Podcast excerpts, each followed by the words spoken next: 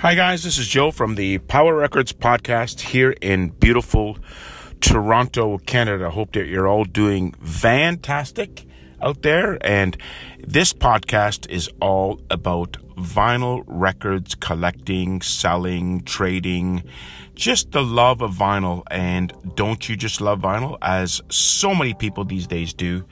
And it's a new new phase of music. And, and, you know, when I say that, people are wondering what new phase? Well, it's a rebirth, really, where vinyl died like in the, you know, 80s and 90s and re came back to life in the 2000s, selling last year 40 million vinyl records sold.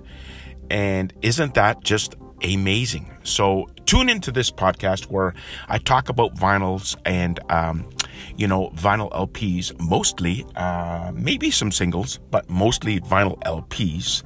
Uh, last few episodes, I talked about what were the best selling vinyl LPs, where to sell your records, and so on. Uh, so it, go back and listen to those podcasts. And, um, you know, um, if you need any help at all, please reach out to me at jlcarone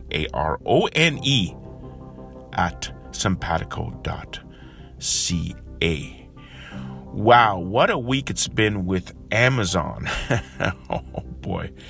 So Amazon, if you if you own a US account, an amazon.com account, you must verify your information by June the 27th or be faced with a um, how shall I say, a firing.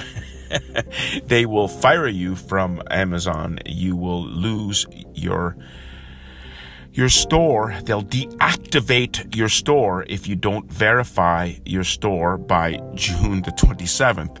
And what might I say it's easy? It it yeah, it's kind of easy.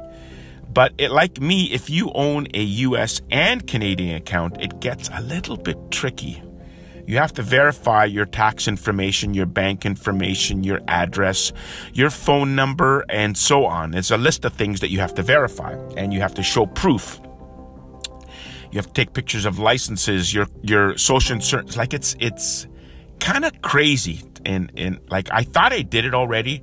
Then I looked and it said that my account is still uh, could be suspended um, because they still wanted more information. They wanted my social security card. They wanted um, my bank for information. So I sent them that, but then they said still not good because the fact is I must verify my Canadian bank account. Um, and I thought I did that too. So I did it over again. And now they are asking me to verify my my postal address.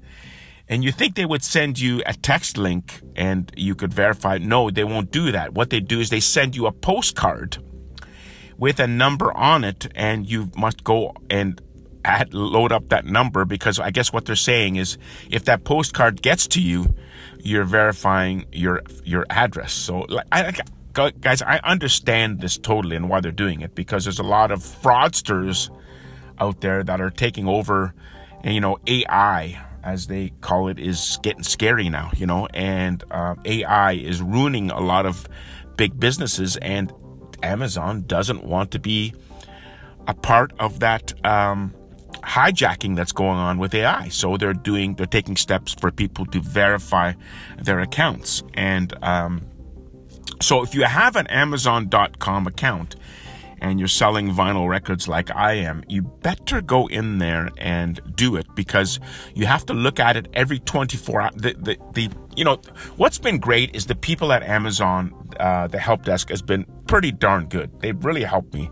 And, but the guy said to me yesterday, you have to go in there every 24 hours to make sure nothing has changed. So they may look, it may looks like you've submitted the information, but 24 hours later, they may say, uh-uh, ain't good enough, like I went through. So here I am on June the 5th. I only got 22 more days to make sure everything is right, or else, bye-bye, Amazon. Anyways, I think I'll, I will be successful. Um, it just can take some time. That postcard's going to arrive to me somewhere around June 13th. So yeah, it's getting it's getting kind of close, isn't it? But that is just the way things are behaving these days. Businesses are behaving because of um, oh, just what's going on out there, right? I had a, a, a, fun time with somebody on Amazon too this week where they ordered a, a Billy Joel Stranger record off of me. And of course, I sent it out to them. And two days later, they canceled the order. Well, um, and it's happened to me quite a bit. And, um, and they put in a, what they call an order cancellation request. And what you do is you um, cancel the record and they get their, their money back. But I already sent out the the album and I sent out the made the shipping label. I usually do that right away within 24 hours, and that's what I stayed on my note back to them that you know within 24 hours we we do a shipping label. So I couldn't cancel the order. I said, well, if you get when you get the record, just send it back to us and we'll give you the money back. Well, lo and behold, I don't know what happened, but Amazon awarded them the full refund I don't know what happened. I mean, it's usually workstation. Usually, they usually send the record back to me, but Amazon just went ahead and rewarded them the cost of shipping and the cost of the record, just like that. I don't know why. So what will probably happen is they will keep the record. Why should they send it back? They don't have to. They're under no obligation. Um, you know, they got their they got their their money. I mean, and I lost mine, and I lost my record. So there you go. Um, I mean, anyways, it just doesn't make sense. And I guess this sometimes Amazon sides right away with the customer, and um, you're going to sometimes lose out. And just a word of advice you may want to wait a day or two before you send out that record because they're, they're, I've noticed that a lot of people that order records off Amazon two or three days later cancel it. And there must be some sort of thing going on where there's an advantage for them doing that and they will get a free record. I, I, don't know. Maybe they'll get a free record that way. I don't know, but it's kind of gruesome, isn't it? Um, but um, it's something that you have to put up with as a seller. You know, you're selling on somebody's platform and you're abiding by them, what they say, and you're selling your products, but they control the money right? It's not really you that controls it. You have to abide by their rules because you're on their property, aren't you?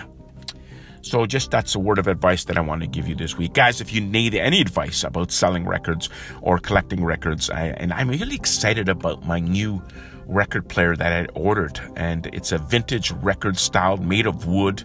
It's got everything built into it a CD, a vinyl record, um, MP3 player, um, like all that cool stuff. And it's wireless, you know, and I just can't wait. And I'm going to put it on my vintage, sew, my mom's vintage sewing machine on the left hand side. It's going to look really cool. Maybe I'll take a picture of it and show you when I get everything set up. But I can't wait. That's going to be put in my new music room that I've built. And um, looking forward to that. So, guys, that is my podcast for today.